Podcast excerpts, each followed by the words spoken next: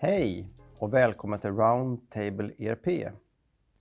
Ett forum där vi samtalar om ämnen inom just området affärssystem. Syftet med Roundtable ERP är just att vi samlar experter inom branschen och lyfter fram och diskuterar teman och frågeställningar som är intressanta såväl för dig som är kund och för dig som kanske är på väg att köpa ett system och för dig som är leverantör i branschen. Dagens tema är tjänsteorienterade verksamheter. En, eh, en nisch inom en branschvertikal som jag tycker ska bli intressant att diskutera. Och eh, jag har en tung panel med mig med erfarna deltagare. Ni ska strax få presentera er själva. Mitt namn är Jonas Andersson. Jag är VD för analys och konsultföretaget Herbert Nathan Company och jag kommer att vara moderator för dagens samtal. I min panel har jag med mig deltagare från Unit4, Xledger, Deltec och Rexor. Och som sagt, ni ska få presentera er själva. Jag tänkte bara säga till dig som är lyssnare att vi har valt ut er specifikt för att ni har fokus mot just tjänsteorienterad verksamhet eller har tjänsteorienterade företag som ett av era fokusområden. Och det ger mer tyngd till dialogen med det fokuset. Men som sagt, ni ska få presentera er själva och eh, tänkte ni kan få tala om vad ni heter, vilket företag ni kommer från och lite grann bakgrunden inom affärsdelen. Ska jag börja med dig, Urban? Mm. Urban Danielsson, eh, arbetar som lösningsarkitekt på Unit 4 sedan många år tillbaka. Eh, har jobbat med ERP-system i över 30 år eh, i eh, olika sammanhang där tjänsteföretag är en viktig del i alla fall då, i det. Jag har också varit projektledare, och konsult och eh, även jobbat på rent administrativt på en ekonomiavdelning en gång i tiden. Så det är min bakgrund. Mm, hej Urban! Marie Löfgren heter jag, jag arbetar på Xledger, har titeln som COO där. Har jobbat i 26 år inom, inom branschen om man säger så, eh, varav 12 då på, på, på Xledger. Och eh, innan dess, så, allting började, så var jag med och implementerade ett affärssystem till ett entreprenadbolag. Så det var där jag fick upp ögonen för det här. Då. Så det är lite om mig. Ja, tack Urban, tack Marie. Jag heter Mats Jonsson eh, och jobbar som projektansvarig på Deltec som då har Maconomy som affärssystem som vi pratar om här idag. Eh, min bakgrund är 25 år runt i konsultbranschen och framförallt, eh, eller ja framförallt, men fem år tillbaka har jag varit inom ERP-svängen och Deltex Meconomy. Då. Mm. Stefan Widén heter jag och jag kommer då från minstingen i sammanhanget här, Rexer från Skåne eller Malmö. Och eh, vi jobbar ju med affärssystem för konsulter mina tidigare erfarenheter är att jag har varit VD på Visma Software och innan dess på ett bolag som heter Exor. Och båda de här bolagen har också jobbat med tjänsteproducerande företag. Tack och varmt välkomna. Tack. Konstatera att vi har eh, kanske 150 år i erfarenhet här. Jag vet inte om det är bra eller skrämmande, men... det är så intressant, det är därför. vi har i alla fall tyngd bakom vår, vår diskussion. Som jag sa så är dagens tema tjänsteorienterade verksamheter. Och eh, det var nära att rubriken blev projektorienterad verksamhet. Eh, men vi backade eh, efter lite funderingar därför att pratar man om projektorienterad verksamhet så är det lätt att man också kommer in på byggentreprenadbolag, eh, tillverkande industri som har projekt och så vidare. Där det förvisso finns likheter men också en hel del skillnader. Så rubriken blev tjänsteorienterade verksamheter. Och varför är då det intressant? Av flera skäl. Eh, en är att vi ser, om vi tittar på hur pyramiden ser ut i Sverige på företag, att vi får allt fler tjänsteorienterade verksamheter. Det är trenden i det svenska samhället och rent allmänt i västvärlden tror jag. Att över tid så blir det fler och fler bolag som erbjuder och levererar tjänster. Det innebär inte att tillverkande industri försvinner, men andelen tjänstebolag ökar över tid. Och vi ser också att även inom tillverkande industri så ökar tjänstefokuset. Så det är ett, en orsak till varför vi har detta temat. En annan orsak är att vi ser förändringar i arbetsmiljön kring tjänsteorienterade verksamheter. Där vi eh, ser en större andel av det vi kallar för giggare, eh, ett modernt ord. Personalkraft som rör sig över gränserna och där vi jobbar mer i projektform och kanske går in och går ur anställningar på ett mer frekvent sätt än tidigare. Vilket också har påverkan och förändringar på systemstöden som vi behöver använda för att hantera personalstyrkan. Och som en sista orsak, eh, i det sätt vi nu för tiden kommunicerar och utbyter erfarenheter så jobbar vi också med kollaborativa verktyg idag, varav Teams kan vara ett exempel. Det går att nämna flera som kommer in mer och mer i vår vardag och som också har en påverkan, tror vi, på vårt sätt att administrera och bedriva vår verksamhet. Så det finns flera skäl att prata om just tjänsteorienterad verksamhet. Men om vi börjar där, för att spela in er i matchen.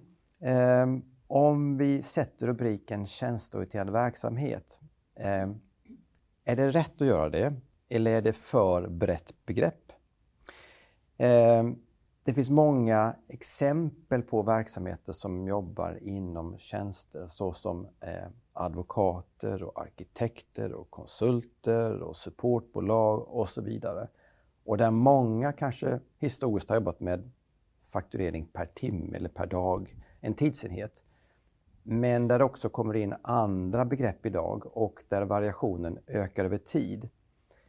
Kan man sammanfoga alla de här till att det är en tjänsteorienterad bransch eller är det för brett? Låt oss börja där, eller behöver vi vertikalisera ytterligare? Ska jag låta dig börja Urban?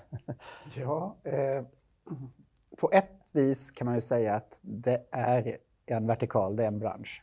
Eh, men med det sagt så, så skiljer det trots allt. Då. Så att när vi pratar tjänsteproducerande företag så är det en viss skillnad beroende på vilka typer av tjänster man producerar. Då. För från ett rent konsultbolag, även där kan det skilja väldigt mycket kring hur man arbetar helt enkelt. För det finns ju mindre bolag som kanske arbetar väldigt mycket kring timme för timme. Medan kanske man har en annan profil där man jobbar med fasta avtal och är väldigt lång tid ute hos en kund. Och det är olika affärsmodeller på olika sätt och vis som påverkar. Eh, så branschen tjänsteproducerande företag är ganska stor, men med variationer skulle jag säga. Mm. Vill ni fylla på? Marie? Jag kan fylla på. Det är även nomenklaturen kan jag uppleva skiljer sig ganska bra åt. Just de här exemplen som du nämnde då med arkitekter och det kan vara advokater och så vidare. Då. Sen upplever jag lite grann att den här typen av bolag och verksamhet, sen är det deras kunder, för de styr ju väldigt, väldigt mycket om hur affären ska se ut, om det är timmar eller om det är en typ av abonnemang eller om det är en, ett fast pris eller löpande med tak och sådär. Så det gäller att hitta en enorm flexibilitet och så i leveranserna och eh, så i affärssystemen. Då. Och även, eh, även vissa krav kan ju vara olika på de här bolagen givetvis, eller ja, typerna. Och då tänker jag främst på, till exempel vi nämnde advokater här några gånger. Uh, och, och, där det ska göras jävskontroller och det, det, ställer krav på systemet att kunna göra det. Och man ska ju kolla upp en kund och angående penningtvätt till exempel. Mm. Uh, ja, som inte ett annat konsultbolag eller tjänsteorienterat mm. företag kanske har de kraven. Och det, det märker du också av Stefan, men ni har ju också en bredd i er kundmassa. Absolut. Jag tycker ju lite tjänsteföretag är lite abstrakt. Jag skulle, det är väl ingen som säger att man jobbar i ett tjänsteföretag idag, utan man säger att man är konsult. Så vi har ju fokuserat då enbart på konsultverksamhet. Och eh, det är precis som ni alla ni andra säger, det skiljer ju mellan en arkitekt och en advokat. Eh, du tog ju upp jävsökning, vi har mm. konkurshantering. Det finns många saker som de här advokaterna pysslar med som andra konsultbolag inte gör. Men det gäller ju även IT-företag. Ta det här med självfakturering. Du har ju en av frågorna idag är ju det här med automatisering. Just att, och du sa också de här giggarna. Det är ju typiskt en sådan sak som man efterfrågar idag som kanske då i ett, en offentlig sektor som också är ett tjänsteproducerande företag inte har behov av. Så att det, behoven skiljer sig rätt så starkt mellan bara inom konsultbranschen. Mm. Om, vi, om vi jämför lite grann med andra branscher, men eh, alla företag har ju anställda och de flesta företag har ju intresse av att följa vad lägger vi vår tid på? Oavsett om man är ett tillverkande bolag, eller ett handelsbolag eller ett konsultbolag. Eh, går det att lyfta fram någonting som skiljer i karaktären? Vad är det som är unikt för just ett konsultbolag mot andra verksamheter där man följer tid och projekt? För det finns ändå i andra branscher. Någon som vill? Jag tror att tittar man på vad man säger projekthantering på produktionsföretag och så vidare. Då, det handlar ju väldigt, väldigt mycket om den interna tiden.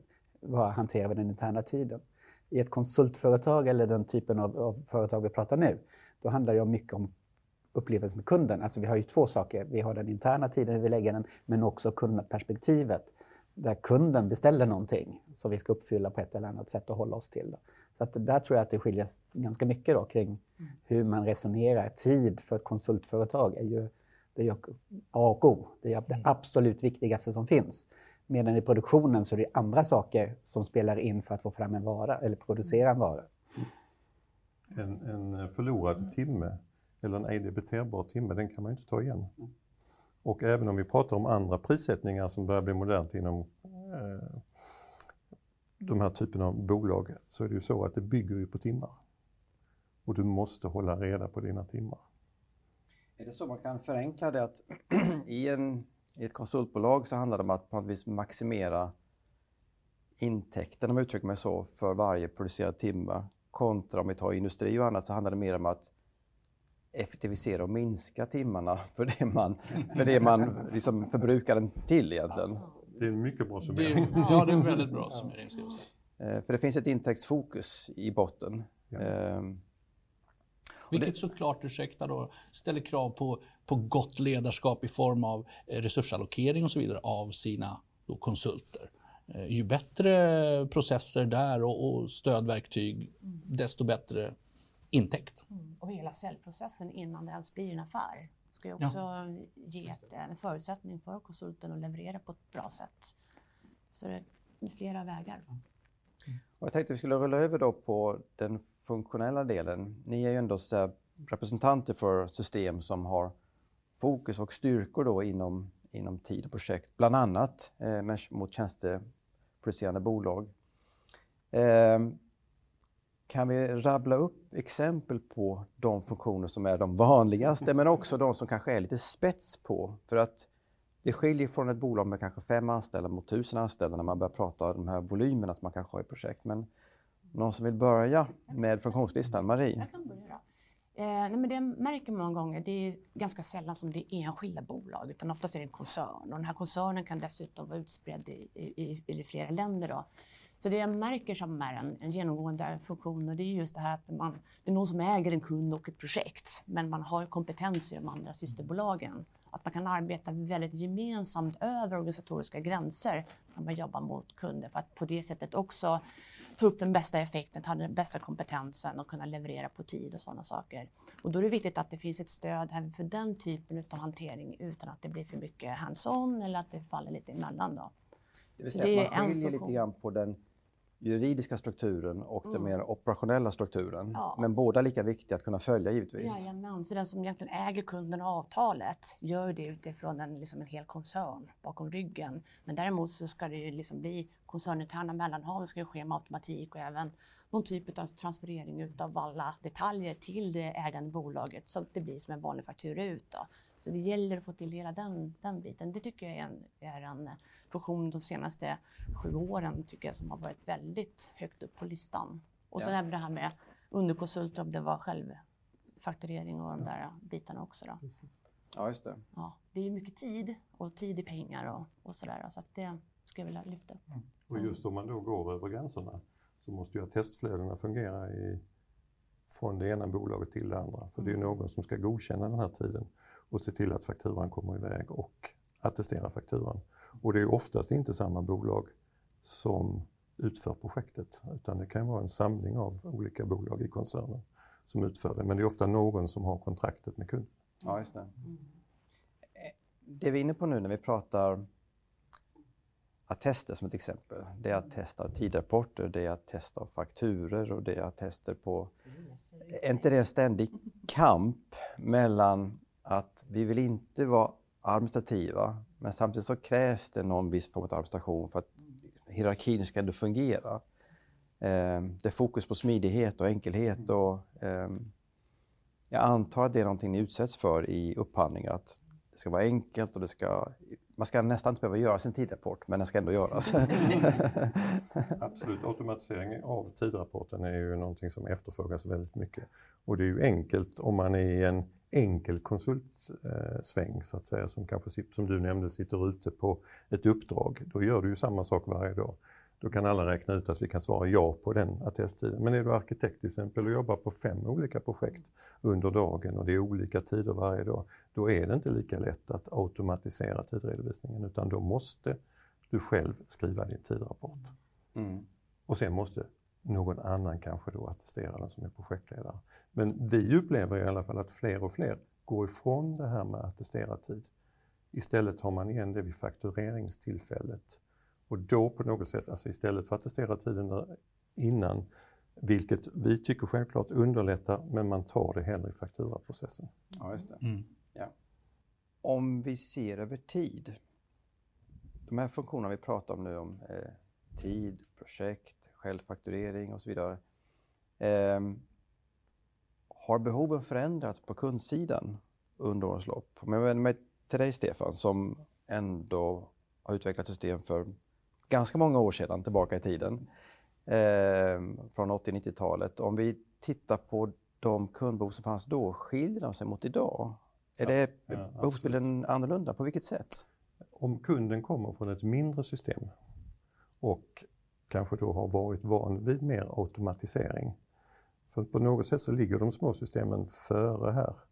Eh, vi nämner Fortnox, vi kan ta Vismas system, så är de bättre automatiserade än de större. Och då har kunden de kraven med sig. Och då pratar vi ofta i ekonomidelarna. Men när vi då kommer till tid och projekt så är det just mycket det som vi pratade innan om flöden. Eh, många äldre system har ett fast flöde, man vill kunna förändra flödena. Men man kräver också mycket integrationer med andra system. Betydligt mer än vad jag är van vid från där jag tidigare kommer. Och eh, det har man lite vant sig vid, eh, att det ska vara möjligt. Mm. Det, det, nu har inte jag lika lång erfarenhet inom ERP som dig, men, men just integrationsmöjligheter, där tror jag det, det har kanske generellt inom IT-branschen ökat.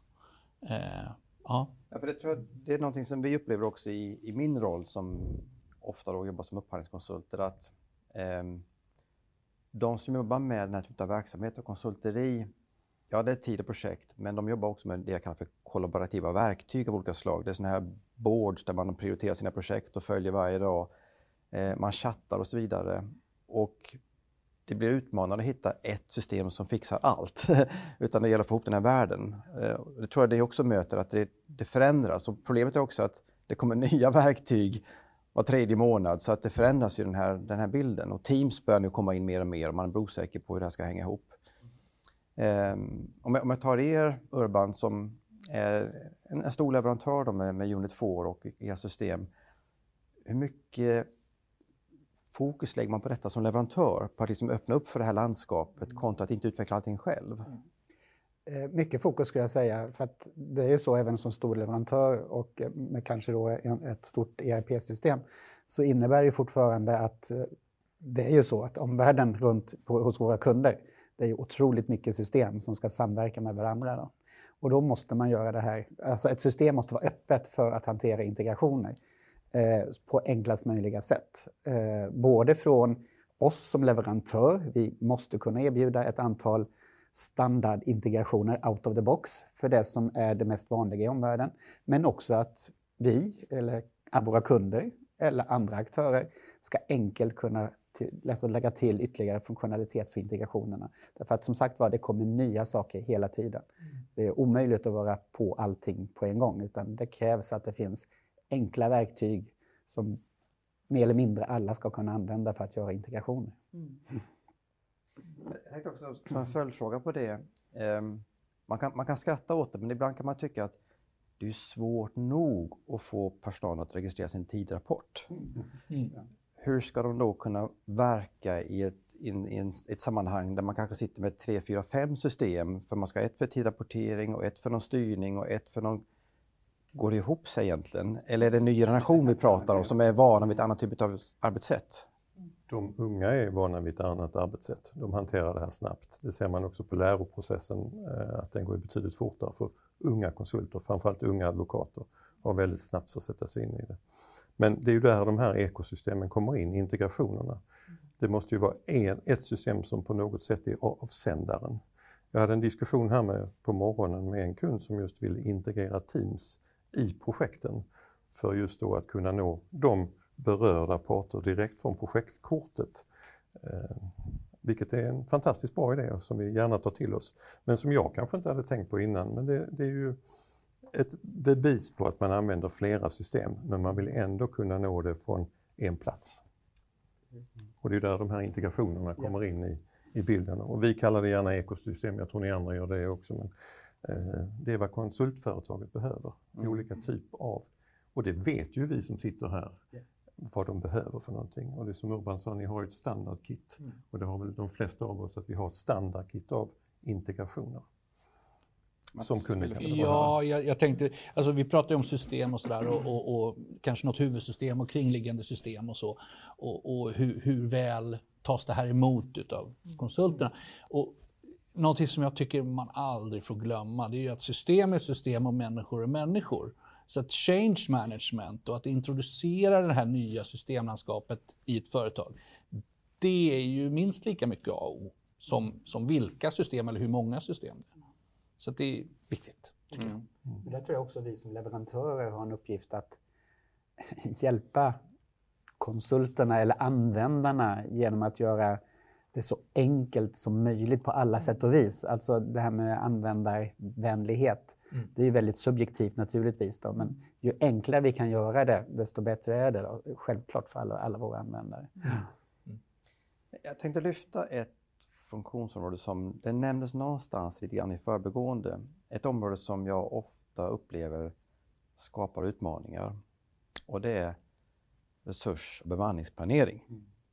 Eh, jag har haft förmånen att få träffa många projektorienterade bolag genom åren och ofta kommer det upp att ja, vi måste kunna planera vår personal och det, och det står högt på listan, resursplanering, bemanningsoptimering. Eh, och jag vill inte påstå att det egentligen saknas funktionalitet, för många system har någonting åt det här hållet. Mm. Men lik förbaskat så upplever jag väldigt få bolag som faktiskt använder det. Mm. Var i ligger problemet? Är det att man antingen får ha noll eller full planering eller kan man inte ha någonting mittemellan? Eller vad är utmaningen? Ja, det är svårt.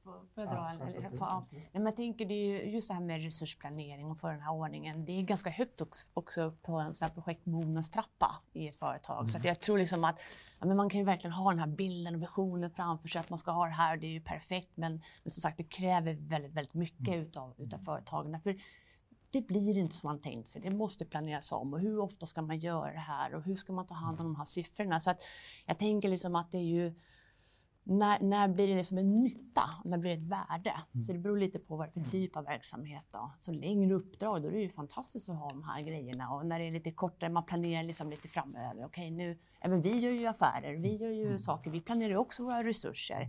Man liksom har en hint om saker och ting. Mm. Men jag tror att det, är, att det är så högt upp på den här projektmånadstrappan att det blir för administrativt krävande. Man behöver processer och rutiner kring de här funktionerna då, även om man har bra verktyg. Mm. Ja, jag, jag, jag, nej, jag håller precis med dig. Alltså, resursplanering kräver noggrannhet på något mm. sätt för att du ska ha nytta av det. Mm. Och det är just det här att, precis, långa uppdrag, har vi den verksamheten, mm. då är det ju otroligt lätt att kunna använda resursplanering. Vilket också då automatiserar tidrapporteringen givetvis. Då. Ja, men i den organisation där du gör korta uppdrag och, och liksom det händer saker hela tiden, mm. då är ju resursplaneringen ett dilemma. Mm. Därför att det är så korta tidshorisonter du jobbar med. Mm. Och då är det mycket svårare. Så jag förstår de företagen där korta uppdrag och den problematiken ligger, att resursplanera. Det är inte mm. alltid så lätt. Kanske bemanningsbolag, om man tittar där, är det optimalt. Ja, där, där... Då är det mer avvikelse mot en plan och då, då är det ju helt outstanding. Mm. Ja, och det är klart, i deras verksamhet, har de inte det så får de inte ihop sin verksamhet. Nej. Alltså bevakningstjänster och mm. alltså, restaurang, alltså det, det, det måste till för annars fungerar inte verksamheten. Ja, men jag skulle vilja säga att det har mycket med, lite det som Urban är inne på här, att det har lite med bransch att göra också. Mm.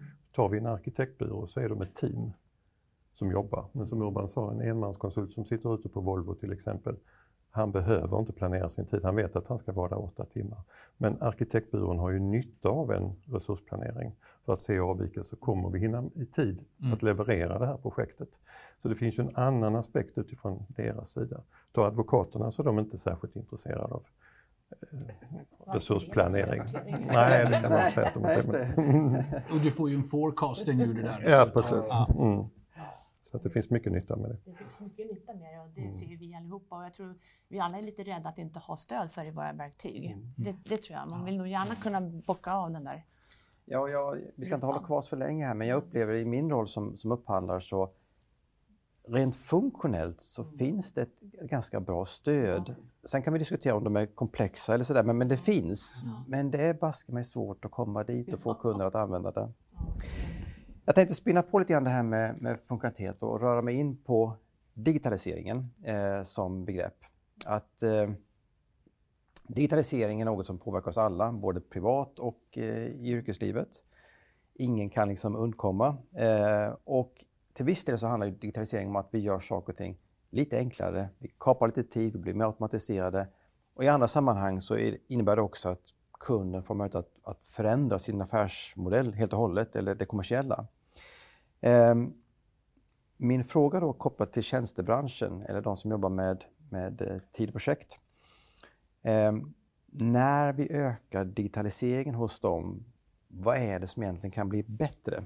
Hos ett, vad, är, vad är det man egentligen, vilken nytta uppstår för ett konsultbolag eller ett tjänstebolag när man får riktigt bra verktyg? Det är här er roll kommer in i sammanhanget. Ni ska ju då lyfta kunden och skapa nytta. På vilket sätt skapar det nytta? Vad är det som egentligen vi kan utläsa när vi följer kunderna som har liksom kommit i mål på något sätt? Vill Marie ta den? Jag kan, jag kan börja i alla fall. Där. Nej, men det som jag tror är viktigt när man väl sätter de här processerna och flödena, liksom att man digitalisera det egentligen som man inte behöver själv lägga sin hand på och så vidare. Så det jag tycker är den största nyttan av det är ju att företagen kan växa utan att den här administrationen behöver växa. Du vet, även om volymerna ökar på olika flöden så spelar det egentligen ingen roll. Och då kan man lägga sin tillväxt egentligen på att, att leverera utåt mer. Då. då tror jag man har prickat av en väldigt, väldigt viktig del när det gäller digitalisering. Om jag uttryckte mig väl, jag vet inte hur jag tänkte, om ni ja, förstår. Men, alltså, ju, mm fler anställda men fortfarande med relativt sett mindre ökning utav det administrativa på något sätt. Ja precis, man kan växa ganska stort egentligen i, i volymer och verksamhet och kanske etablera flera bolag. Men har man väl fått de här processerna och flödena att rulla på på ett bra sätt så, så får det ju ingen påverkan. Annars kan det vara så här, oj nu blir vi tusen anställda, då måste vi ha sju på ekonomi och tio chefer mm. till och sånt där. Utan kanske inte alls behövs. Jag tror att det är en, en viktig mm. check. Stefan? Jo, jag drar gärna för mina kunder den här resan som bankerna har gjort. De har ju digitaliserat. Hur många av er har träffat en bankman den senaste månaden? Ingen, för de har verkligen lyckats med det här. Och vad de egentligen har gjort är ju att de har flyttat fokuset till den som utför jobbet. Mm. Alltså vi, kunden, mm. får själva göra jobbet. Och samma sak är det ju inom den här konsultsvängen. att Kan vi få konsulten eller projektledaren att utföra någonting som kanske ekonomi har suttit, precis som du mm. säger Marie, mm. i många timmar och jobbat med. Och vi pratade ju om självfakturering. Där har du ju typiskt ett exempel på där konsulten själv lägger in en timme. Han i princip godkänner sin egen faktura med en attest från projektledaren. Mm ekonomiavdelningen har inte varit involverad. Så det finns ju många exempel på hur vi kan utnyttja digitaliseringen. Jag tycker det är ett litet slitet ord för att det är lite inifrån och ut. Men jag vill gärna se det utifrån och in istället. Och därför tar jag gärna det här exemplet med banken. Det, det bör väl också innebära att det som följd blir lite grann kanske ett generationsskifte. För jag tänker att en del då som har varit chefer eller teamledare och annat har säkert varit oerhört kompetenta och drivna men de kanske är allergiska mot att sitta med ett system. Eller har på något vis svårigheter med detta. Att det kanske, ska, de, ska vi lägga på dem att nu ska ni göra lite mer fakturering eller ni ska göra lite mer, så kräver också change management, mm. alltså förändring i, i sättet som vi driver och leder. En del som är projektledare kanske inte ska vara projektledare imorgon längre. Det kanske krävs en ny. Eller hur tänker ni när ni inför system hos kunderna? Mats? Ja, vi, vi, tänk, vi, tänk, vi försöker nog vara proaktiva istället för reaktiva i form av att belysa de problem vi faktiskt vet att kunderna får vid införandet av ett nytt system. Sannolikt är ju det här deras största IT-projekt på många, många år. Eh, och, och, och, och, det kräver sin kompetens. Eh, så att, ja, jag, jag, skulle vilja säga att vi försöker vara, belysa problematik och vara på bollen tidigt och låta kunden såklart absorbera det och faktiskt ta action på det, skulle jag vilja säga. Mm. Stefan? Jag skulle inte vilja säga att vi ser det som ett problem. Utan tvärtom så tycker vi att kunderna uppskattar det här när man decentraliserar de här processerna. För du slipper ju det här springet i korridorerna och fråga och det ena med det andra. Eh, och projektledarna tar det här till sig. Sen är det ju också faktiskt med de moderna systemen att de kan sköta det lite var som helst. De kan ju sitta i sommarstugan och attestera sina mm. fakturunderlag. Och det uppskattas också, så det finns ju mycket positivt, andra positiva saker som vi kanske inte bara tar det här exemplet, eh, med att just att du kan jobba var som helst. Från kaféet där jag satt för någon timme sedan innan jag skulle hit och attesterade leverantörsfakturor till exempel. Kan man dra det så pass långt att det är en konkurrensfaktor med ett ändamålsenligt system. Man är långt fram i direktiv. Alltså på vilket sätt kan det öka konkurrenskraften för ett konsultbolag mot ett annat? Vill Urban börja? Jag, jag, tror att konkurrenskraften, alltså bolaget i sig då kommer ju att dels, tror jag, få bättre underlag för att en faktura ska bli rätt och hela den här processen eh, kommer att gå fortare för bolaget. Då. Men utåt mot kund så tror jag att, att eh, ett, de uppskattar att konsulten är hos kunden. Det vill säga, de ser inte den här konsulten att oj, konsulten är borta en halv dag för att göra administrativa uppgifter eller någonting annat. Konsulten kan vara ute hos kunden hela tiden. Det tror jag uppskattas otroligt i en konkurrenssituation. Då. Att, mm. att det är smidiga processer. Eh, sen gäller det att företaget som har det också kan marknadsföra den typen av processer. Det är inte så himla lätt alla gånger. Nej, och jag menar, som vi också varit inne på, debiterbar tid är viktigt. Ja, är liksom eh, så ju, ju, mindre icke-debiterbar tid ja. som då kanske läggs på admin, eh, det är så vill vi ha det. Ja, men för kund, kundens del så är det viktigt, liksom, alltså för kundens kund, alltså mm, mm. vår kunds kund, mm. är det viktigt att de upplever att det är en effektiv organisation som hanterar deras, deras uppdrag mm. helt enkelt. Tror jag. Mm. jag tror också att det är viktigt i rekryteringssyfte att man har ett modernt system. De unga konsulterna som kommer ut, eller de som blir konsulter idag, de unga människorna, de vill ha ett modernt system. Det är ingenting som bara får stå på hemsidan att vi är digitaliserade, utan det är verkligen något man måste genomföra i företaget för att locka de här unga krafterna. De är vana vid att jobba med mobilen, mm. eh, nätet och så vidare. Mm. Jag tänkte på det du sa, gig-situationen gig nu då. Och det är ju samma sak där, att, att gå från ett konsultbolag till ett annat konsultbolag som har olika system. Mm. Alltså sträckan att komma in i det här arbetet för att göra sina administrativa uppgifter, den måste ju vara så kort som möjligt, vilket ställer ganska höga krav på oss som mm. leverantörer. Mm. Att kunna leverera alltså ett system utan utlärning egentligen, då, så att det är lätt att få, få igång det.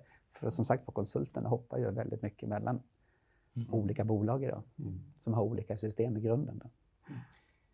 Om vi pratar om system, eh, digitalisering, förändringsledning. Eh, man ska vara försiktig med att generalisera, men om vi ändå gör det. Normalkunden som ni möter, eh, är de redo för detta? Eller hur pass mycket jobb får ni putta in själva för att få dem med i båten? För på något vis, det är ett stort arbete att införa ett system och få dem att anamma det. Eh, finns det att göra där ute hos kunderna? Ja, jag skulle säga absolut, man märker det att det är stor skillnad mellan två, alltså två olika mm. bolag. Det ena kan vara så framåt med, mm. med ny teknik och nya sätt att hantera saker. Andra kan liksom ligga kvar på sin plattform där de har kanske legat de senaste tio åren utan att det händer någonting. Då. Mm. Och utan att tänka framåt ens en gång. Då. Så det är stor skillnad. Mm. Precis, jag tycker också att man har många års erfarenhet. Mm. pratar nog för oss alla där, liksom att jag får utmana en hel del också. Mm. Alltså utmana kunden, fast på ett positivt sätt. Inte mm. utmana för att slå ner någonting, utan utmana för att få dem att lite tänka out of the box. För jag upplever också det här att vissa kan vara så enormt öppna och det är liksom generellt, för det handlar ju om att hela bolaget som kultur också ska ha, ha det mindsetet. Då. Men eh, så, så, den tycker jag är, viktig och många gånger när man vågar utmana då säljer man också in, liksom, det är förtroende det också, att de känner att men vänta, det här är ju nu ett system eller en leverantör som kan få oss att växa. De behöver hjälp med att växa. Ibland, de sitter ju i sin business, men vi vet ju vad de kan få för värden.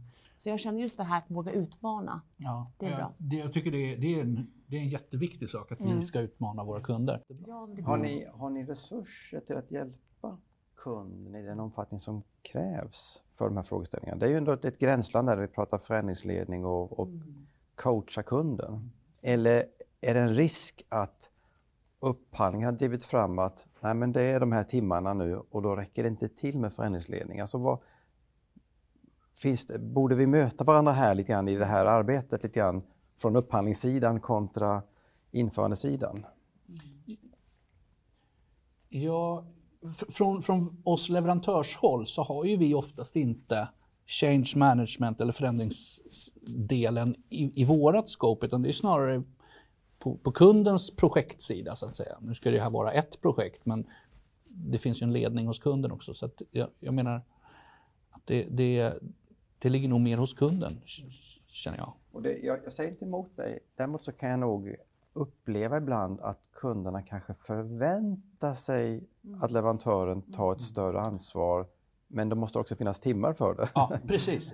Jättebra. Eh, och här kommer vi tillbaka till det här med att vi måste vara reaktiva istället för proaktiva. Vi ska inte låta det hända, så att säga. Det, det dåliga ska inte hända hos kunden, utan vi ska vara proaktiva och, och, och, och vara där och stötta och hjälpa. Och kanske gå extra milen också för att hjälpa och stötta.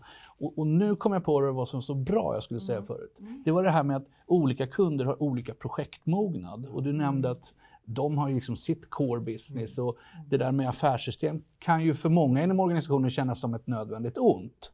Och, och det är klart att det är en utmaning då om man har en omogen, projektomogen kund på, som man jobbar med som dessutom förväntar sig att, vi leverantörer ska göra jobbet åt dem i form av förändringsledning på deras organisation. Någonstans där tror jag. Mm. kan jag känna att i själva den här eller köp eller säljprocessen, eller vad man kallar det för, då lär ju vi ju känna, vi som jobbar mycket med, med lösningsförslag liksom, förslag i en sådan process, vi får ju en känsla av vad det här är för typ av kund, vad, vad förändringen blir. Och då upplever jag också att de gånger vi lyfter upp det, att, eh, att vi också känner att här är det nog en stor förändring och så, och så vidare, då köper nog hellre kunden den tiden. Så att de känner att de får det här på ett, på ett bra sätt. För det är ingen idé av oss att göra en kort och intensiv implementation och ut kommer man i en dålig relation. Liksom. Och där, Försöka där få kommer vi det så tillbaka bra. till det du Mm. säger Marie, där med att, eh, att vi har faktiskt en uppgift att utmana kunden. Eh, Men just den här utmaningen går ju också ut på, för det är många kunder som inte förstår att de inte är, mog, eller att de inte är mogna för att köra in ett projekt. De förstår inte riktigt de här parametrarna som be behöver att ekonomichefen har tid att avsätta som projektledare eller ska man ha en extern projektledare. Det är väldigt viktigt att ta reda på det initialt. Utmana kunden där som du säger Marie. Men sen så tänkte jag också på det här med flerbolagshantering som vi pratade om här innan, att man har en koncern. Och eh, man stöter ju gärna på då att den här koncernen kanske inte ser likadan ut på alla de här bolagen. Och då liksom styra med pekpinnen och säga att ja, men nu måste ni förändra er. För att annars så kommer ni inte ha någon nytta av att jobba tillsammans i den här koncernen för att kunna plocka ut hur mycket debiterar vi generellt eller eh, timpriset generellt över hela koncernen för att kunna plocka ut nyckeltalen över koncernen.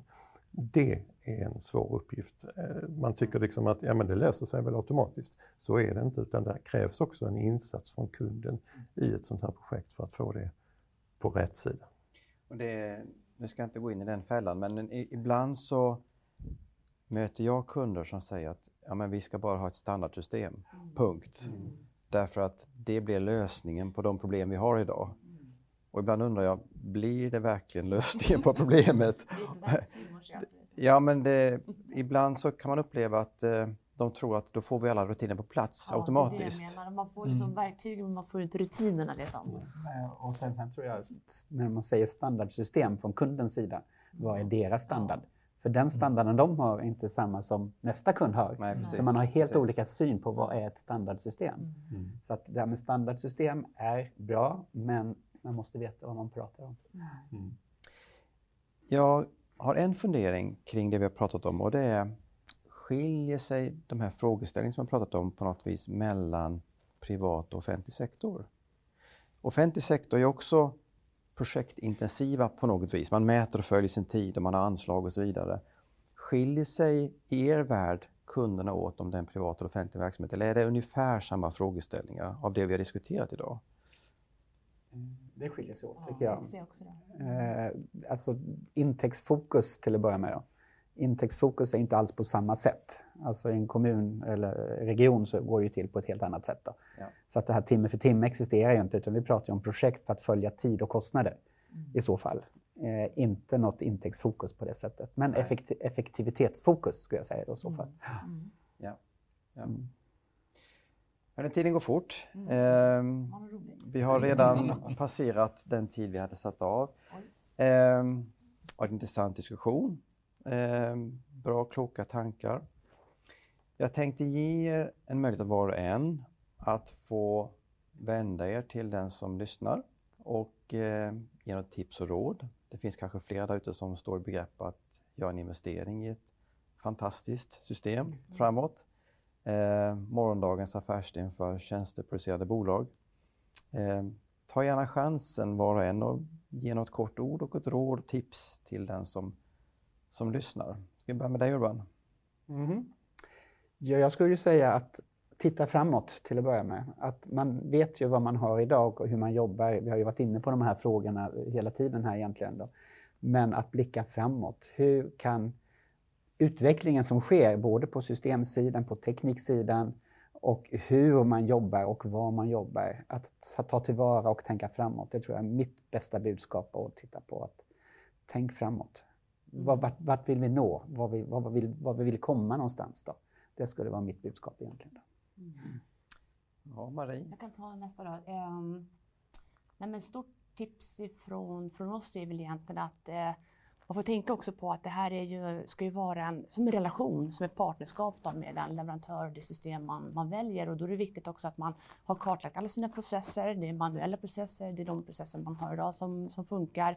Och tänka också att man hänger med den utvecklingstakt som ändå är. Det går ju väldigt, väldigt snabbt utvecklingsmässigt i våra system och även på de här tekniska plattformarna. Då. Och att man känner att den är, då, är framtidssäker. Men jag känner också sitta högt och eh, tänk lite utanför boxen. Så det är väl tips från mig. Och Mats? Ja, jag tänker på att eh, när man ska upphandla ett nytt ERP-system så ska man nog säkra att man har god kompetens på upphandlingssidan. Eh, dig själv då Jonas kanske. Men det, det är den ena delen, så att, så att man vet vad, vad, man är, vad det är man ska ha som passar min verksamhet bäst. D- där börjar det någonstans. Men sen så tycker jag också att det, man, man ska inte undervärdera arbetsinsatsen vid ett införande eller ja, för all del en uppgradering. Eh, alltså, insatsen som, som leverantören gör, den ska man kanske ta gånger tre eller någonting i, i, så på sin egen sida. Och därmed också då stafa eh, det här projektet på det sättet. Sist men inte minst så tycker jag också att man ska, man ska försöka att undvika att ha dubbla roller på sin egen sida. Till exempel är jag en projektcontroller så kan jag inte också vara projektledare och testledare i det här projektet. Utan ta gärna hjälp utifrån med, med, eh, med kompetenser, köp in kompetenser helt enkelt. Det tror jag är en nyckelfaktor för succé. Avslutningsvis? Ja, då får jag ju sammanfatta. Så jag säger köp ett framtidssäkert system och eh, kolla så att organisationen är redo för att införa ett nytt system. Har den tid? Är den mogen? Finns det resurser? Stort tack. Ja, det slog mig alldeles nyss att vi har lyckats hålla en diskussion och ingen har nämnt ordet cloud eller moln. Det var väl skönt. Vi har på något vis passerat detta och är där. Tack för att ni har deltagit i samtalet. Spännande, roligt. Och eh, tack till dig som har lyssnat. Håll gärna utkik på vår hemsida, Herbert Nathan Company. Vi kommer att återkomma med fler roundtables under våren 23. Läggs ut på vår hemsida. Tack för att du har lyssnat.